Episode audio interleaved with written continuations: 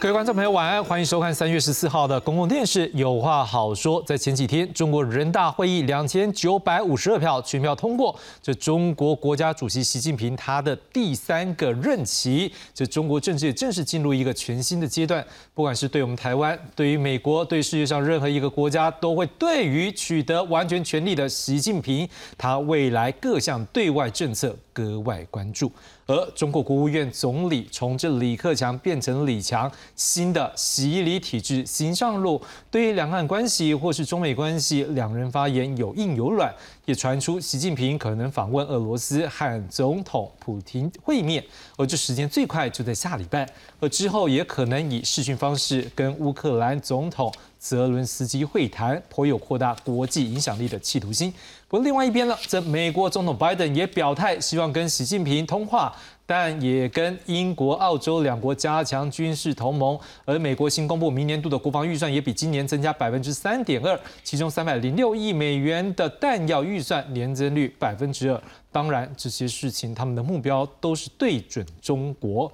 美中大国这两国的大国博弈逐渐扩大为阵营对抗，两边各有盘算。我们自己在国际局势变化当中又应该如何应处呢？今晚我们来听听专家学者带给我们多面向的解析。来介绍今晚来宾，第一位介绍是台湾智库咨询委员董立文董老师。主持人大家好。第二位介绍是台大政治系教授左志东左老师。主持人好，大家好。第三位介绍是国防安全研究院中共政军与作战概念研究所助理研究员许志向许老师。主持人好，各位观众大家好。好，各位观众朋友，那今天晚上我们就先从两岸关系来看起喽。坚决反对外部势力干涉和台独分裂活动，坚定不移推进祖国统一进程。习近平开启第三任中国国家主席任期，重申坚持一中原则跟九二共识来贯彻解决台湾问题，显示对台强硬态度。而新任中国国务院总理李强首次记者会未提台独，还打温情牌。两岸同胞是一家人，我们常说血浓于水，打断骨头连着筋，要让更多的台胞台企到大陆来。不过，陆委会示警，北京当局对台加大施压力度，强化操作软硬核战两手策略，还想透过两岸交流平台推动统一协商。这个统一协商，在你的角色，你认为这是什么呢？呃，这坦白讲吼，当然是种统战啦。咱家己作为伊的诶厝边的，咱也走袂去吼，咱爱小心谨慎来应对啦。面对北京对台促统意图不断，传出有上百位退役军官将组团赴对岸参加黄埔建校九十九周年活动，引发外界关注。邱泰三呼吁，如果这些人真的要到中国去，不要做出让人伤心的事。那我们也呼吁这些人士呢，呃，如果真的要到大陆去，那不要做出让国人呃非常呃伤心或者是呃愤怒的事情。我们假如去了以后，参加他们的活动，台湾上空。海面，中共的基建都没有减少活动，请问我们情何以堪？退辅会主委冯世宽表示，明年黄埔建军一百周年，请踊跃参加正统台湾陆军官校庆祝。也认为，从日经报道退役军官附中卖情报事件至今，都有计划性，慎防对岸渗透。退辅会示警，勿贪图落地招待等蝇头小利，落入中共统战圈套，请国安单位追查背后脉络，是否有不法情事。记者欧荣谢启文、张国良台北报道。好，我们来看一下这对岸对于这台湾，我们他们有一些想法，有些看法，我们来看看他们的说法有没有改变喽。来，我们来看一下，这是中国国家主席习近平，他这两天他的在这个。他们的人大会议上，他们有谈到，好，坚持一个中国原则和九二共识，积极促进两岸关系和平发展，坚决反对外部势力干涉和台独分裂活动，坚定不移推进祖国统一进程。而新任的中国国务院总理李强他说，要让更多台胞台企来到大陆，不仅愿意来，而且能融得进，有好的发展，早日实现两岸同胞正常往来，恢复各领域常态合作。感觉上有硬有软。好，那在我们这边，我们的陆委会也有所回应，强调两岸互不隶属。好，中共对台政治主张的本质是矮化台湾，片面扭曲事实。两岸互不隶属是台海现状和台湾朝野共识，台湾不挑衅，也坚韧不屈。中华民国台湾未来的发展只有两千三百万台湾人民有权决定，任何人都无法剥夺豪取。都应该要放弃强加的政治框架跟各种负面作为，要用理性和平、哦理性平等、相互尊重的态度来面对两岸交互交往互动，更进而跟我方务实沟通化解分歧，才真正能够增进两岸人民福祉。我想请问卓老师哦，当然在对岸的一些说法，我们看起来好像没有对他不熟悉的字，因为感觉上也是出现很多次，但是不知道您怎么来看说这新的这个洗礼的体制对于。台湾，我们他的一些工作或在一个政策上面有没有一些改变？呃，首先我想哈，第一个我们必须要认识到，就是说中国大陆在呃二零一七年就过去这五年以来哈，它的整个主轴就是反独跟促统两手并进啊。那这个跟马政府时代他只反独不促统这个很大不一样。那么我们看到今天这个两会结束之后的这些各种的表态哦。其实这个呃，当然都反映了他过去年以来他奠定的一个主要的一个路线哦，就是他强调反独，但是他也希望促统。那我认为跟去年有一个不一样的地方在哪里？就是在李强的讲话里头特别着重了两岸要这个交流啊，两岸一家亲。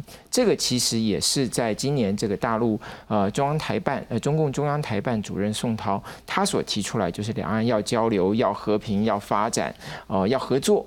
这样整个一个促进交流的这样子一个基调哈，这是跟去年八月佩洛西来台之后很不一样的地方。它的一个大的背景，当然就是说，因为大陆现在它的一个整个重点啊，政策的主轴在于发展经济。那么在发展经济之下，当然两岸和对它发展经济是有利的。那么同时，他希望能够呃招商引资。那么当然，台商就是他一个非常希望能够吸引的一个投资的对象。所以这些大的背景因素，就使得他现在更重视交流合作。那我觉得看到我们陆委会的这个声明哈，其实我有两点感感慨了啊。当然也是一个一点疑问一点的感慨哈。第一点疑问就是说，陆委会讲的两岸互不隶属到底是什么意思？因为蔡总统在二零二一年十月十号那时候他讲的是说，中华民国与中华人民共和国互不隶属。那么，到底现在陆委会讲互不隶属，是指蔡总统讲的中华人民国跟中华人民共和国互不隶属，还是指其他的意思？如果他是指中华民国跟中华人民共和国互不隶属，这个是违背中华民国宪法的，因为在中华民国法律秩序底下，不存在有中华人民共和国这样子的一个国家啊。那如果他讲的两岸互不隶属是另外的意思，就是两岸现在各自各有各的管辖权。那这跟国民党长期以来所谈的两岸分治，那也是也没有什么不同哦。那其实我这样才能称之为说所谓的朝野共识。如果像民进党在今天所提出来的这个声明，再重申了所谓中华民国与中华人民共和国互不隶属，那么请容我说，第一个这个是违背宪法；第二个那个是民进党的主张，那不是朝野共识，那个是在台湾前途决议文里头所提的。第二个。我要讲讲的一点就是说，我我觉得蛮感慨，就是说每一次大陆有任何的声明，我们陆委会都很快马上就有声明。我觉得作文做得很好啊，但是呢，我们的陆委会的功能应该不是作文比赛啊，应该是要解决两岸的问题啊，应该是要能够促进台海的和平啊。那我我看不到陆委会现在有拿出任何办法可以来突破两岸的一个僵局，或者说能够促进台海的和平稳定。只是一纸声明是没有用的。陆委会在这里头讲到说，对岸应该放弃强加的政治框架和各种负面作为。但是九二共识当初是中华民国政府官方代表跟对岸的官方代表所达成的一个共同的一个认识啊，这个其实在蔡总统二零二二零一六年的就职演说里头也讲到了这一点。那么你现在，而且九二共识当初我方所提出来的说法，都是基于中华民国宪法跟增修条文。所以说，只要你按照蔡总统就职演说，遵守中华民国宪法，依据中华民国宪法跟两岸人民关系条例来处理两岸事务，那九二共识不应该成为障碍啊。政府应该想，应该想怎么样去善用九二共识，来促进跟维护台海的和平稳定，来扩大台湾的这个利益。我觉得这个应该才是政府要做的，而不只是做作文比赛而已。是，当然，周老师在第一个部分就这一个。我们刚刚讲到，就是对岸这些谈话的时候，大概我们也感受到，就是您也强调是说，大概在这个触统的部分，应该您的意思也是比例它开始有比较增加一些嘛，哈。我我讲的触统是说，它事实上从二方面是从过去这五年以来，在蔡政在蔡总统就任以后，它的触统的力道是大大幅度的增加。是是。那我想这个部分当然我也要请董老师。那当然另外一部分，我觉得朱老师刚才有两个点，我觉得这也是会有某些的这个我们的。国人也会有这样的一个角度了，就是说，可能第一个就像老师刚刚讲的是，到底现在讲说互不隶属，你应该讲的是这是两岸或者是两国，对不对？我可以这样直接讲吗？一个是中华人民国，或者是中华民国。那第二个也有提到说，可能。朱老师也会认为说，可能现在陆委会这样的声明，感觉上对于和平的一个推进，尤其像九二共识的这边，可能已经没有再去多谈的时候，我我想可能就这两部分，您您怎么样也来看一下您的看法？嗯，第一个我也赞成，二零一七年之后，这个习近平他的对台政策以触统为主，这什么意思啊？过去马政府执政的时代早已过去了，回不来了。今天讲的话哈，我有呃两个强调，第一个哈。无论是旧的总理李克强讲什么，新的总理李强啊讲什么不重要啊，因为他们不管对台政策。习近平今天所讲的哈，是他二十大的这个政治报告里面的浓缩版，而且由习近平总书记亲自出来讲一遍。它里面呢有一个非常好重要的含义。你看它前面哈，这个两岸啊，这个这个呃要要这个好推进哈两岸统一的进程，这是起头。结尾还还有另外一句话啊，叫做要实现啊这个祖国的完全统一。好，所以中间他所他所说的哈，我觉得都不重要，那个都是过程。管你是反台独啦、一中原则啦、要融合啦什么，那个都是过程。习近平清楚的告诉我，我的政策就是要推进统一进程，而且我要实现祖国的完全统一。你再搭配另外一句话，就是这个王沪宁也是这一次两会里面说的。今年要好这个好这个实施完全统一的主动战略，这个跟过去是大不相同的。以前都是中国要统一，祖国要统一，可是现在叫完全统一，这什么意思？好，我再提醒哈，外交部长秦刚啊，这个中共外交部长秦刚今年开记者会，刻意的史无前例的拿出一个中华人民共和国宪法。按照中华人民共共和国宪法，台湾属于中华人民共和国的一部分，而且呢是需要统一的。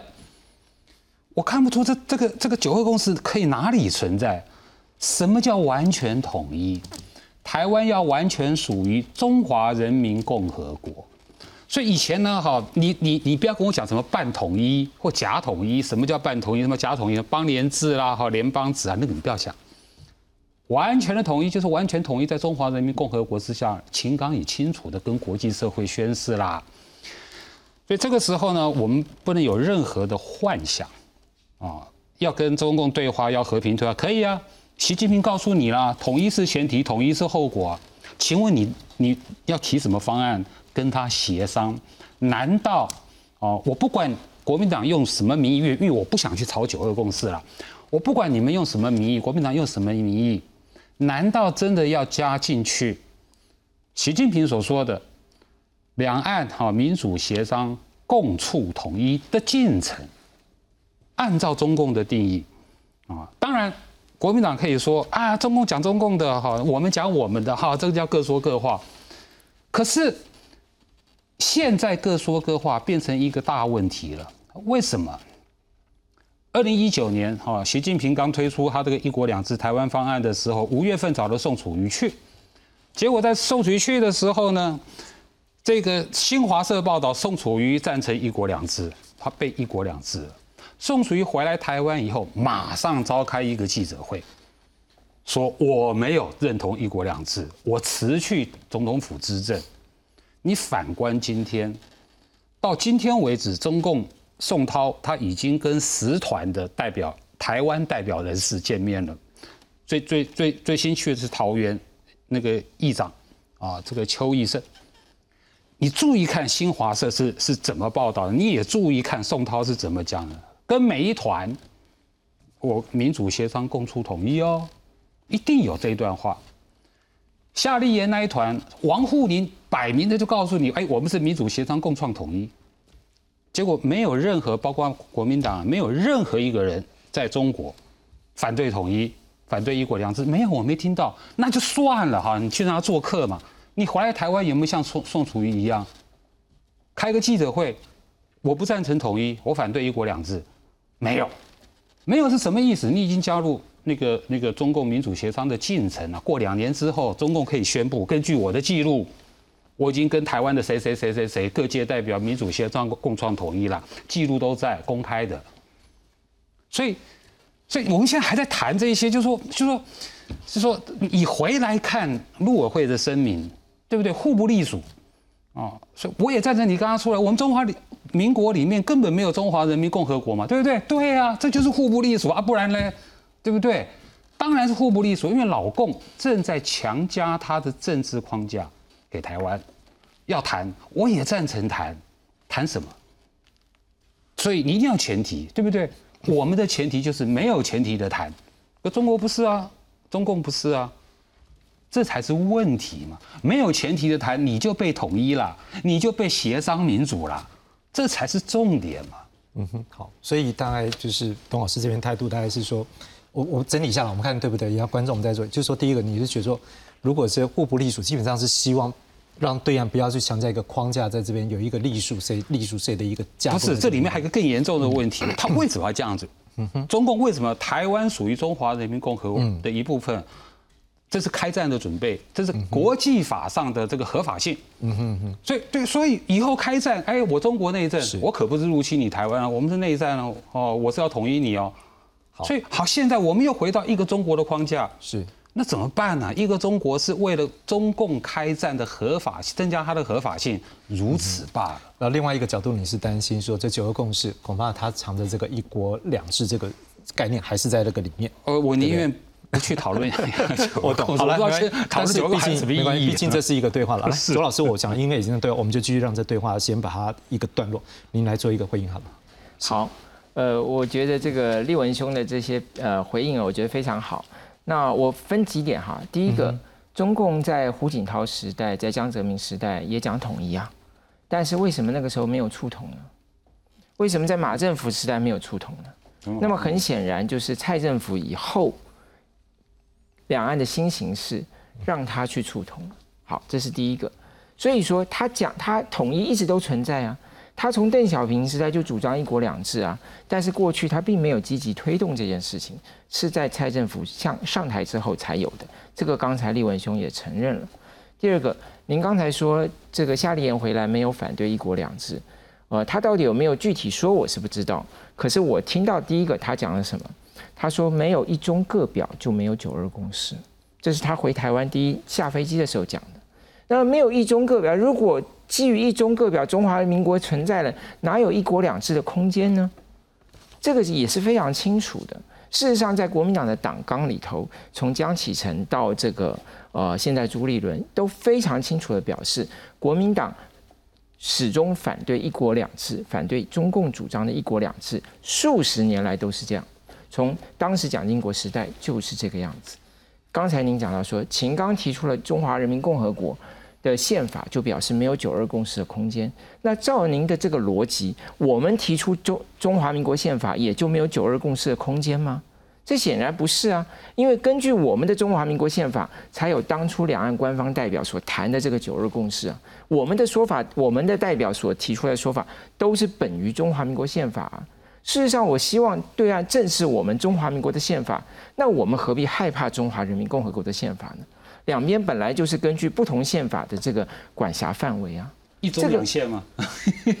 我我我不需要，我们现在还不需要谈这个名词，但是我们的确存在两个宪法呀。OK，好，是。好，董老师这边，呃，不是，呃，应应该是这么说了哈，就是说，你看，就是说又回到，你今天碰到的是习近平了哈，所以说哈，我们过去啊，什什么江泽民啊，哈，胡锦涛那个都过去了，好，回不来了。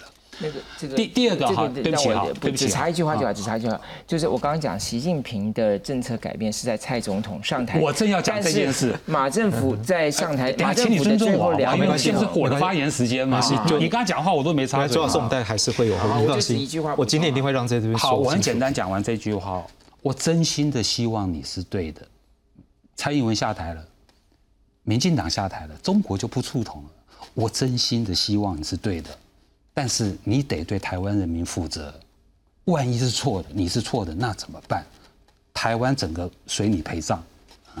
好，我我觉得我们现在聊到这边的时候，我还是要给两位，我们大概各一分到两分钟时间，我们就这一个阶段有一个小小的一个，因为我很高兴说，我们今天有更多的一个对话空间，也这也是一个机会，是说，因为毕竟朝野各界本来就不同的角度，但是我们不可能不去谈，但是谈了之后才会让彼此更多了解，也很高兴跟我们中间还是有一点点共识的地方啊，对不对？所以我觉得这慢慢的我们有互相了解彼此，那更多的对话，那也是我们民主社会。才有的特色。那我想，我们最后是大家一个人大概一分到两分钟时间，我们把这个也到做一个小小的一个段落，好吧？好，我就我尽量简短哈。不会，没问题。我很感谢主持人给我们这样的机会，也很感谢立文兄非常有风度的，而且提出了很多我们共同的以及不同的看法。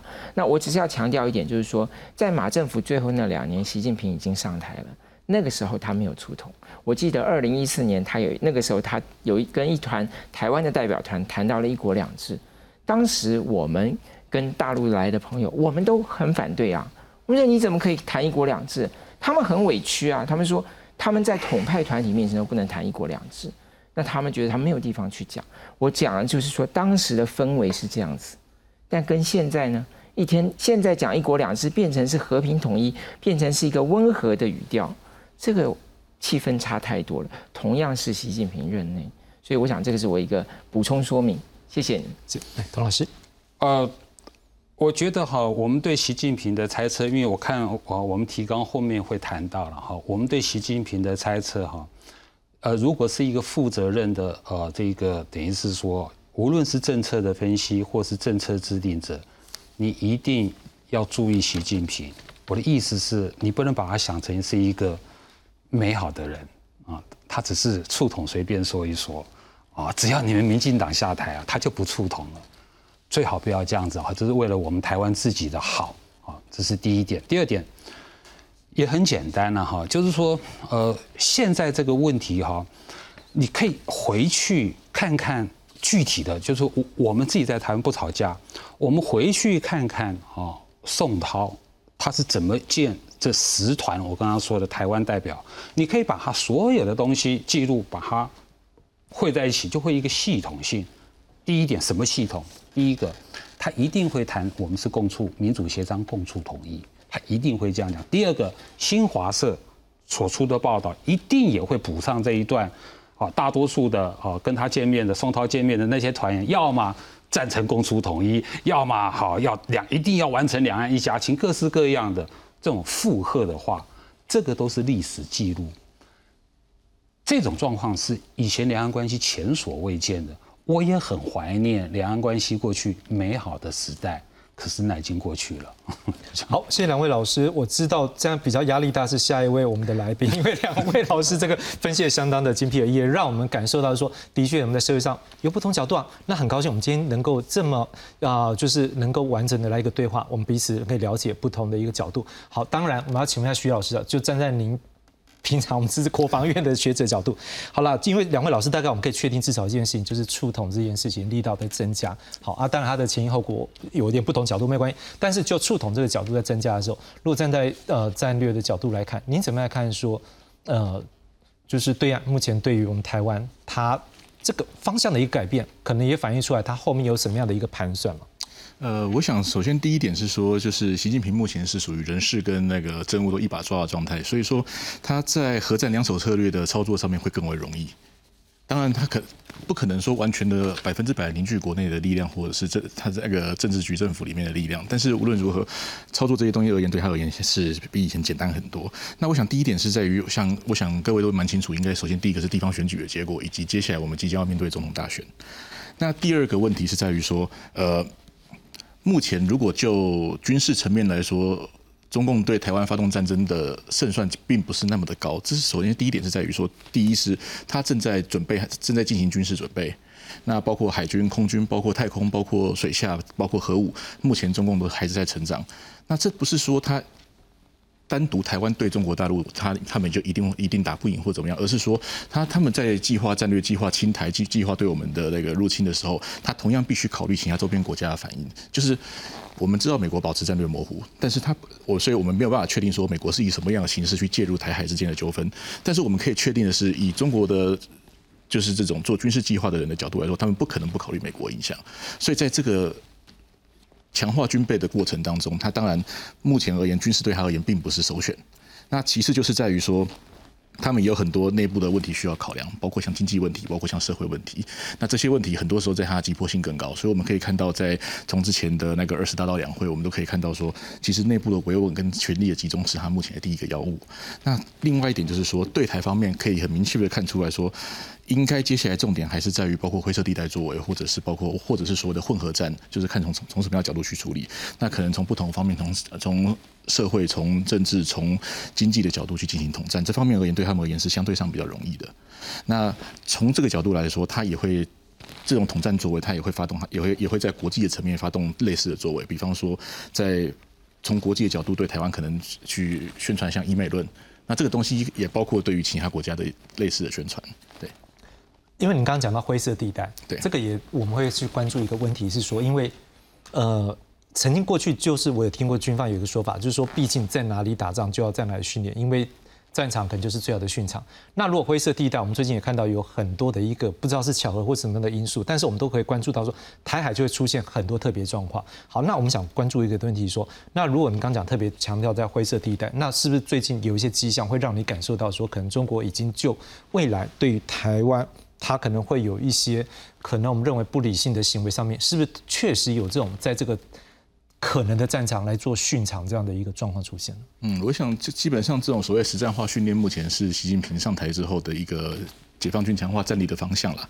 那其实从这几年绕台的方式来说，我们也可以看得到几个明显的点，包括像多机种，然后从多重多个不同的方向，甚至海空联合的方向来进行。那这个当然一一部分一部分的程度来说，是他在强化他的多兵种跟这种协同作战的能力。即便它其实还是有限，因为我们可以看到，比方说像在两栖登陆的层面，其实共军目前的演习或者是相关的演练，多兵种的演练，其实它规模都还有限。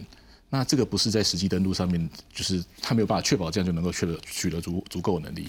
但是我们可以看到另外一些迹象，比方说像是二零二零二零二一年之后，共军的扰台基本上很多地方很多时候是集中在我们的西南空域。那西南空域的这个地方呢，它一个很重要的点是说。呃，中国大陆周边这个大陆棚，它其实不太容易、不太适合潜舰或者是很多海上兵力的活动。那海峡本身在战时的时候，它会是长城反舰武器或者是这种长城精准武器的我们所谓的一个 kill zone。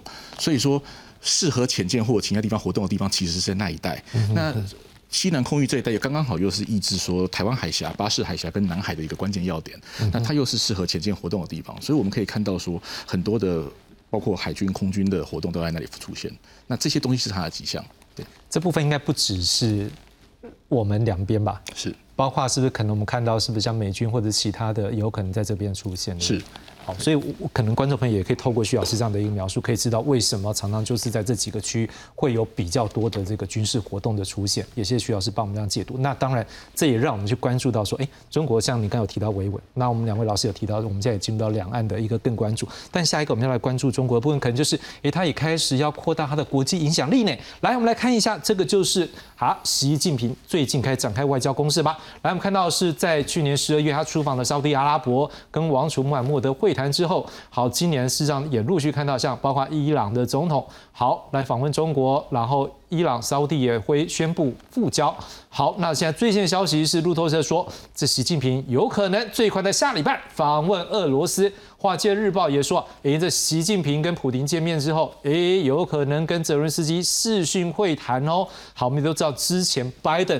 好，这个无预警的跑到这个乌克兰，而且大家都不知道状况去。好，这也是冒着风险。但是我们也看到，如果是彼此在这个地方也开始展现彼此大国影响力的时候，这是备受关注。好，我们接下来看到的是美国智库就有人这样说法，说这是一场有关于国际秩序未来叙事的争夺战。中国的说法是因为美国领导失败了，世界正陷入混乱，哎，所以中国它就可以去展现它的能量。好，那中国复旦大学也有学者是认为说，美国支持一边打压另一边，所以中国呢可以这样的做法让两边靠得更近。我想请问朱老师，就这样的一个事件的话，您会怎么样去思考呢？这中国是不是有机会让这一个乌俄战争能够平息，或者是这个部分目前看起来是一个展现大国的一个能量？呃，我会从这个角一个角度去看，就是说中国大陆现在这样子的行动，到底对中美关系带来什么样的影响？美国怎么看待这件事情？首先，我们看到就是说，在中东的这个情况哈，事实上，美国刚开始的直的反应是有一点尴尬，但是他马上修正了他的说法，就是他乐见这样子的发展。毕竟，如果中东和平了，那么其实这个呃，美国可以把更多的精力跟资源移到亚太地区来。那同时，如果中东和平了，那美国也可以继续跟伊朗推进重新重启这个核武限定核武的这个限制核武的谈判，那重启原来已经达成那个核协议。所以说，对美国来说，如果伊朗真的跟沙特阿拉伯停火了，然后这个中东真的实现和平，对美国是好事啊。当然，这现在所做的只是双方复交。啊，还没有真正还没有确定说是不是能够真的让也门这个地区完全停火，但这是第一步，而且是很很有意义的一步。那么接着就是您刚刚提到就是俄乌战争的问题，我认为其实习近平现在因为《华尔街日报》今天报道嘛，就是说习近平准备要跟泽伦斯斯基这个视讯通话，然后他也会访问这个俄罗斯。那如果他真的采取积极的行动去促成双方的和谈，甚至是能够达成停火。我相信这也是美国乐见的。我看今天美国政府的反应也非常的正面，啊，那不管他的动机如何，即便他是要创造一个叙事说中国赢了，美国输了，但是如果世界得到了和平，而且俄国跟呃乌克兰都能够接受，我相信这个对美国对欧洲都是一件好事。朱老师，我想补一个题目，就是说，因为我们知道不只是乌克兰、俄罗斯两边，可以说都是在中国过去。这也算是很关系很熟很好的伙伴，但是在这个时机点上面，为什么他之前没有动作？到这时间时机点，会不会可能也反映出来说，我不知道老师怎么去解读，是不是可能他的内政，或是因为他的外交局势到目前，所以你怎么样看到这时间才开始出，他可能出招或出球呢？我我认为两个因素吧，第一个因素就是说，在过去这一年的时间里头啊，其实呃双方和谈的机会没有那么大，那么达到了去年冬天之后。开始双方有一点暂缓了，那双方也在伺机而动，所以现在就等于是说要打要和进入了一个交叉口啊，所以这是第一个我认为是时机的问题。第二，就像您刚才提到，过去这一年，习近平主要的一个焦点是在内政，他主要是为了二十大他能够连连任，所以这是他的一个重点啊。那当然，现在还有一点就是呃欧洲的态度，如果欧洲很不断的制裁，甚至是要呃不惜一战。那当然都不利于谈判，但现在欧洲显然也是希望中国来扮演一个积极的角色，特别是在限制核武使用这方面。那我认为在这一点上，中国大陆跟欧洲甚至跟美国的看法是达成一致的。是好，那董老师，我要接着周老师他刚刚这样子一个论点的时候，那您怎么样看？说是不是这一次中国如果真的这样子下去，能够帮助两边可能达到某个共识？那当然，美国也希望说两边有一个共识。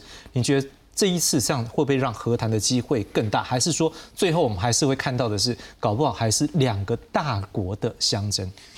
呃，中共的确在进行他的大外交了哈。但是我先补充另外一个观点啊，呃，因为两会刚开过嘛哈，中国的国家预算今年外交史无前例，外交预算史无前例的增加了十二点五，这史无前例的，军事预算七点二嘛哈。对。安全预算、维稳预算啊，六点四，这什么意思？这三样东西都是安全，增加了 增加了百分之二十五，但是中国的社会保障、社会福利总数是小的，增加幅幅度非常低。中国的教育预算总数是少的，增加幅度也也很低。这就是中国国家预算的安排方式。好，所以这一点我一定要提出来，这个对中国老百姓不公平的。好，大外交是这样子来看呢。第一个，好，和为贵，我赞成和为贵，所以说呢，能够促成伊朗和沙地建交，好事，我也赞成啊。伊朗跟沙地阿拉伯是在平等的基础上啊恢恢复邦交的。美国为什么不能扮演这个角色呢？道理很简单，因为伊朗的人权问题，他之前有头巾这个这个革命，又有核武问题，所以美国没办法去扮演这个角色。中国愿意跳出来，OK 的。所以未来就像我也赞成哈这个哦我们哦这个啊卓老师 您所说的啊，中东和平的责任如果是在在中国方 OK 的，我觉得也好。呃，恐怕呃，这个呃，俄国跟乌克兰就没那么单纯。穿梭在俄国跟乌克兰之间当调解人的大国领袖一堆啊，哦，好，德国、法国、土耳其、印度全部都扮演过，全部都失败。所以，俄乌之间的和平不在于调人是谁，在于双方的条件差距太远。直到今天，从双方的这个和谈条件，我还看不出有和有和平的可能性，差距太远了哈。那好，习近平他现在在干什么？哦，当然好，习近平好，他他报名第五个、第六个嘛，反正调人很多，他第五个、第六个，好吧，上吧。哦，他所以他的和平方案，他提出来和和平方案，大家之前都看过了哈。第一个抽象，第二个空洞，哦，讲的都是好事情。可是那个和平方案基本上是对俄国有利的。简单的说一句话。就地停火，就地停火，这个乌克兰绝不可能接受。好，俄国愿意，为什么？只要一就地停火，大家双方同意了，那就表示俄国的占领区的合法性了。那那乌克兰泽伦斯基，你过去这一年在干嘛？你打了半天在干嘛？你就完全的失败了。所以就地停火都不可能。重点就在这里。那我也祝福啊，就是说习近平能够成功，我也希望俄乌尽快和平，那所以呢，哈，这个未来哈，这个这个这个看板上面的很有趣哈，下面那个吴兴博讲的哈，中国让两边都靠得很近，刚好就是上面孙印所讲的哈，这就是未来的叙事战争，哦，这个就是哈大外宣、大外交，哦，我觉得哈，只要是和平就好事，祝福他们。徐老师有没有机会和平呢？呃。我想目前的战事还短期间还不太容易看到一个方向，就是和平的方向。首首先第一点是说，就像刚刚董老师提到的，目前两边的条件相距很远。那再来是说，以和谈的角度而言，如果两边的条件基本上是没有办法 match 的话，那很多时候它可能是另外一种战术操作，比方说。有一方可能会需要战术调整，是，于是他需他必须要让两边先停下来，所以这个时候和谈会是一种方式，是是。那其实外交战场是美中在战略性竞争上面的其中一个战场，那它的那这个战略性竞争当然跟冷战的时候其实不太一样，它有一些方面可能会必须要合作，比方说像气候变迁这一类的地方，那但是在一些更敏感的地方，他们的对抗性其实可能比过去更强。那外交战场。甚至甚至到电池，甚至到太空，甚至到其他领域，其实都是。那外交战场其实是它的一个核心领域之一。那我们刚刚提到说，呃，中共的统战操作里面，国际面上面有所谓的以美论操作这个东西。那事实上，在国际战场上面，我们也可以看到，同就是习近平现在正在强化他所谓的外交布局，那就是展开某方面而言，它是一种展开国际上统战的方式。比方说，他如果呃，像刚刚提到促成沙国和伊朗的和解的话。那这本身就是一个去宣传他，这就像刚刚提到，他们他让他们宣传他让两边靠得更近的这种作为。那这个这个时候，中国就会主张说他是国际法或者是联合国的这种捍卫者。那事实上，两边其实都是在针对国际秩序或或者这种权力平衡上面进行讨论。比方说，像美国可能会强调的是基于规则、基于规范的国际秩序，那中国可能这时候会强调说基于联合国的国际秩序。对，那这个时候两边的重点其实不一样。以中国而言，强调联合国是因为他在联合国第三世界国家有非常多的盟友。所以，如果一人一票的话，其实中国搞不好不见得会输。从这个角度来说，对，那所以说从这个角度而言，那近近期的作为在统战跟宣传方面，其实当然也可以一定程度的去贬低美国在这方面的效果。那当然，如果它能够促成和平，这是一个好事啦。那只是说，而且中国目前是它是目前是唯一一个可以在俄国跟呃乌克兰之间游走的国家，所以当然他有可能可以扮演一定的角度。不过，像前阵子德国媒体在访问德国德国新任国防部长的时候，他曾经提到说。如果可以促成和平，那当然是好事。但是，中国同我们同时间也接接获情报，就是中国可能要强化这个呃，这可能会甚至会提供一些致命性的武器，比方说像自杀无人机一类的装备。所以说，那位德国国防部长他是强调说，所以看中国的说法，可能要看的是他做了什么，而不是他说了什么。对，这是目前这个德国国防当局的看法。那。如果是从乌克兰角度来看，那其实每个国每个国家的它的战略目标其实会不尽然会把完全相同。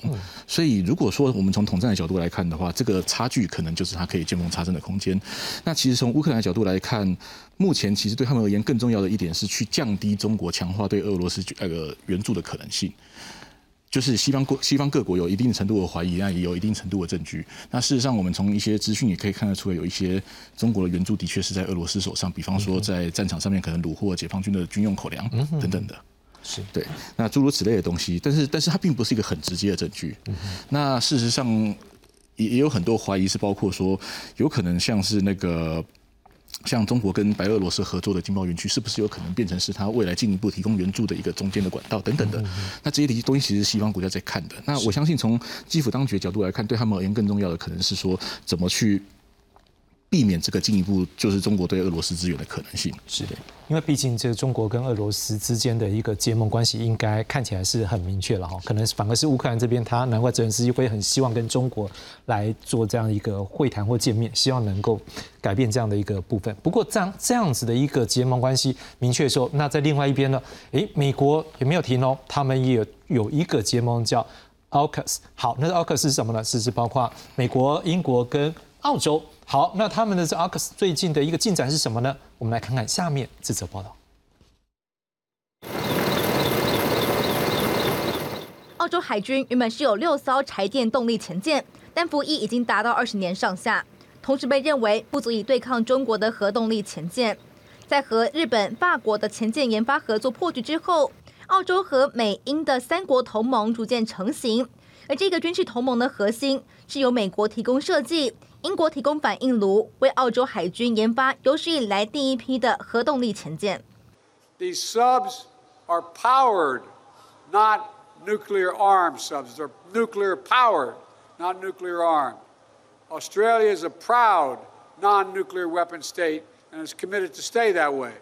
不过，这一批为澳洲量身打造的潜舰火力仍然不可小觑，从鱼雷发射管就可以发射鱼叉飞弹，攻击敌舰或陆地目标。如果是类似美军维吉尼亚型的前舰，安装垂直发射筒，可以发射射程更远的战斧巡弋飞弹。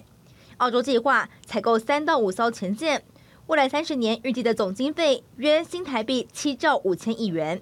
The AUKUS agreement we confirm here in San Diego represents the biggest single investment in Australia's defence capability in all of our history. 因这个前舰研发案准备启动，美英澳三国也将大幅提高国防预算。We're providing an extra five billion pounds over the next two years, immediately increasing our defence budget to around 2.25% of GDP. This will allow us to replenish our war stocks and modernise our nuclear enterprise, delivering AUKUS and strengthening our deterrent. 而到二零三零年，英国预估是把国防预算占 GDP 的比例增加到百分之三。 至于美国，下一年度的国防预算也将会来到史上最高纪录。And in the seriousness with which this budget treats strategic competition with the People's Republic of China. This budget delivers combat credible joint forces that are the most lethal, resilient, survivable, agile, and responsive in the world. 除了提高军人待遇，新增的国防预算将会用在采购、研发新型、射程更远的飞弹，并补充因为大量支援乌克兰而减少的弹药库存。公民新闻，徐家人编译。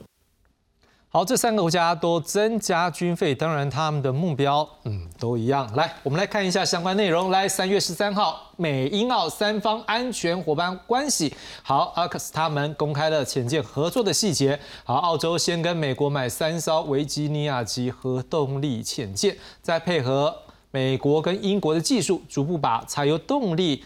更换为核动力潜舰。好，二零二三年澳洲军人赴美国跟英国受训。二零二七年美国跟英国的潜舰呢会部署在西澳。好，二十年内合作生产新型的潜舰。好，那当然这个拜登对于在这个会谈里面他也谈到了，希望加强威慑和促进稳定。这会影响未来几十年的和平。而英国的首相苏纳克讲，将会有三支潜舰舰队在太平洋跟大西洋保持海洋的自由。澳洲总理艾班尼斯说，这是美国六十五年来首次分享核动力技术。好，当然这个剑指都是中国。我们来看一下关于学者，也有人大家各界的关注，就是说，那么美国对中国的评估呢？好像是美国国防部的二零二二年国防战略报告就提到，俄国是迫切威胁，中国是最重大的长期安全挑战。好，这营运策略呢，联合盟友，建立整合性的威慑，打造美军持久优势。好，前美国国务卿 Pompeo 他说，习近平是全世界最危险的人，正在为更大的冲突做准备。他基本上已经宣布成为终身主席，去做他打算做的事。哈佛大学的这个学者还是认为说，各国需要对中国日益高涨的民族主义和美国民粹民族主义，以及是长这两种力量危险的相互作用保持警惕。美日欧长期联盟是应对中国崛起的关键。左老师，我们想请教一下，因为我们也知道，这个习近平前几天也对于美国。也是很大声，然后又是批评也是很大。我们去对照，就是说，可能现在看来美国的动作也蛮大的，而且还有包括结盟。好，我们也看到说，他们有不少学者，或者是包括他们自己内部的战略报告，针对都是中国。但我们也知道有一个最新的背景，就是说，哎，这个拜登他说他还是希望能够跟这一个。习近平来做一个通话，当然他们一直说就是说希望能够降低彼此的一个可能的误会的角度。您怎么看说这美中之间的关系现在的最新变化，到底彼此有什么样盘算呢？呃，首先我想是这样子，就是说美国政府是希望能够跟大陆恢复沟通，那么大陆其实一直把这个双方的气氛作为一个沟通的前提。那么其实你也可以看到，其实美国某种程度在尝试符合大陆所开出来的前提，比如像拜登最近的这个新闻发新闻发布，这个因为是应该是苏利文国安顾问苏利文所提出来的，因为在上一次呃呃布林肯跟王毅在柏林呃在那个慕尼黑见面那一次，那个时候之前大陆就提出来说，希望美国公开表达希望双方能够见面。所以你可以想象，这个大概是大陆希望双改善双方气氛的一种方式，而这一次又同样是苏利文提出来这样子的一个说法。但我认为另外一个更有趣的事情是什么？就是说，明美国最近因为这个 AUKUS 的这件事情，加强了这个英国跟澳洲跟美国之间的合作。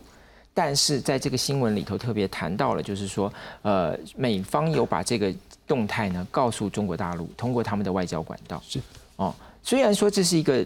看起来好像是一个针对中国的联呃联盟，但是呢，他把这个动这个进展告诉中国大陆，这就是履行了美国所宣称的呃竞争而不对抗，就是他在竞争的过程中避免双方直接的对抗，因此才有了这样子一个对外的表表态，说他们希望能够能够会谈啊，能够通话。而我相信大陆方面其实也目前没有否否否定这样一个可能性。那至于说大陆到底同意了没有，现在还看不到。可是，真正一个最大的一个呃风险，就是说时间的问题。因为习近平即将要访问中俄罗斯，是那在那个之后，可能他要在在俄罗斯之后，泽伦斯基这些在这个欧洲的这个行程，可能就没有机会通话，所以他的这个空间是非常非常的有限。周老师，我补一个问题，就是说，美中两国的这个元首的一个通话，对于降低台海的危机的风险，是不是有帮助呢？呃，我认为当然是有帮助的。好，第一个，它会避免美国跟中国大陆直接对撞；第二个，在美国跟中国大陆不直接在不直接对撞的情况下，台湾的安全的绝对会比双方直接对撞之下那个安全要高很多。好，那。一样的题目想问董老师，就是说您怎么样来看说，如果美中的一个元首对话，但是我们要回到刚才前的这部分，因为我们也看到是说，诶，这个 AUKUS 的一个互相的合作，我们也感受到说，英国因为澳洲反正之前我们就已经看到，像葡萄酒使用候，它可能对中国的这种反反对的一个态势是明确的。那现在英国好像也更直接了，而且我们今天还有看到一个消息说，诶，英国有一些军事上面的技术在潜舰部分，对于我们来讲是有开了绿灯的。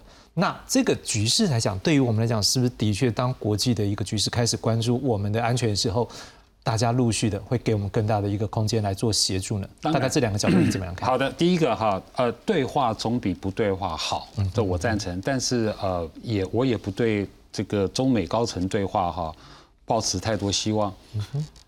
拜登上台已经两年多了哈，拜登跟习近平至少对话了六次，至少。然后呢？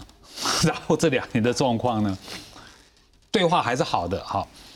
那我觉得是这样子哈，就是说，呃，中美关系啊，合作的地方很少，竞争的地方很大，对抗的地方也不少好，这这是现况。所以中美两国哈会根据他们自己国家利益的需要哈去调整这个姿态，或者调整这个气氛。但这个都是一时的，因为我们看战略是看长期的。所以回到这个庞佩尔的那三句话，嗯哼，习近平是全世界呃最危险的人。这第一句话，我相信没有人反对，中共内部的党员都赞成，被他整人太多了。第二个，习近平正在为更大的冲突做准备。习近平自己都说了，要善于斗争，敢于斗争，未来要要一路斗争下去的。第三句话，他哈已经成为终身主席了，他想要去做他打算的事情。这三句话就是我刚才说的，我也很希望习近平是个好人。民进党下台了，他就放下统一了。OK，我也很希望，可是全世界的评估不是这样子的。未来无论是谁执政啊，他的时习近平有自己的时程表，时程表，该统一就统一，该动武就动武，哦，好，那所以呢，美国拜登政府呢，其实从去年啊就很清楚的，他的亚洲政策、印太政策，哈，亚洲、印太地区绝对不能发生像乌克兰那样的事情，因此要全力的做准备，做准备，以免为时已晚。所以你就可以看印太各个国家一连串的布局，阿库斯只是其中一个。美国、韩国现在的准备，美国、日本这五年来的准备，包括我们台湾这五年来，包括跟澳洲，对不对？包括跟菲律宾各国，这个这个一做下去，这个趋势十年是不会变的，至少十年不会变。所以呢，哈，大家都在做好准备。以免台湾成为下一个乌克兰，如此罢了。从这个角度回头来看，就是这个啊，这个阿库斯。所以说，阿库斯是前年对嘛？前年成立的嘛，按部就班，该做什么做什么。三艘核潜舰到后后面是四艘，补足这个核潜舰那个这个啊，这个是啊维吉尼亚级的这个攻击动力潜舰八千吨，上面可以载战斧飞弹，好潜航期。下下去潜航至少两个月，非常强大的一个武器。以后澳洲的这些武器就补足刚才所说的，好这个许兄所说的，南海跟巴士海峡的这个空隙，就是南边南太，好这个澳洲主守，我们台湾守我们的，啊这个日本、南韩各有，还有菲律宾各有他的角色扮演。习近平可能跟普京一样啊，有一句话，啊。用枪炮跟他对话，他才听得懂；用和平跟他对话，他会用和平的名义来跟你开战。就像普京，普京打乌克兰，以和平为名义啊，是吧？好，最后只剩大概几分钟，来，徐老师，就是就像 AUKUS，还有包括就是像现在中国可能他们的各方盘算，你怎么样看各方的一个盘算想法？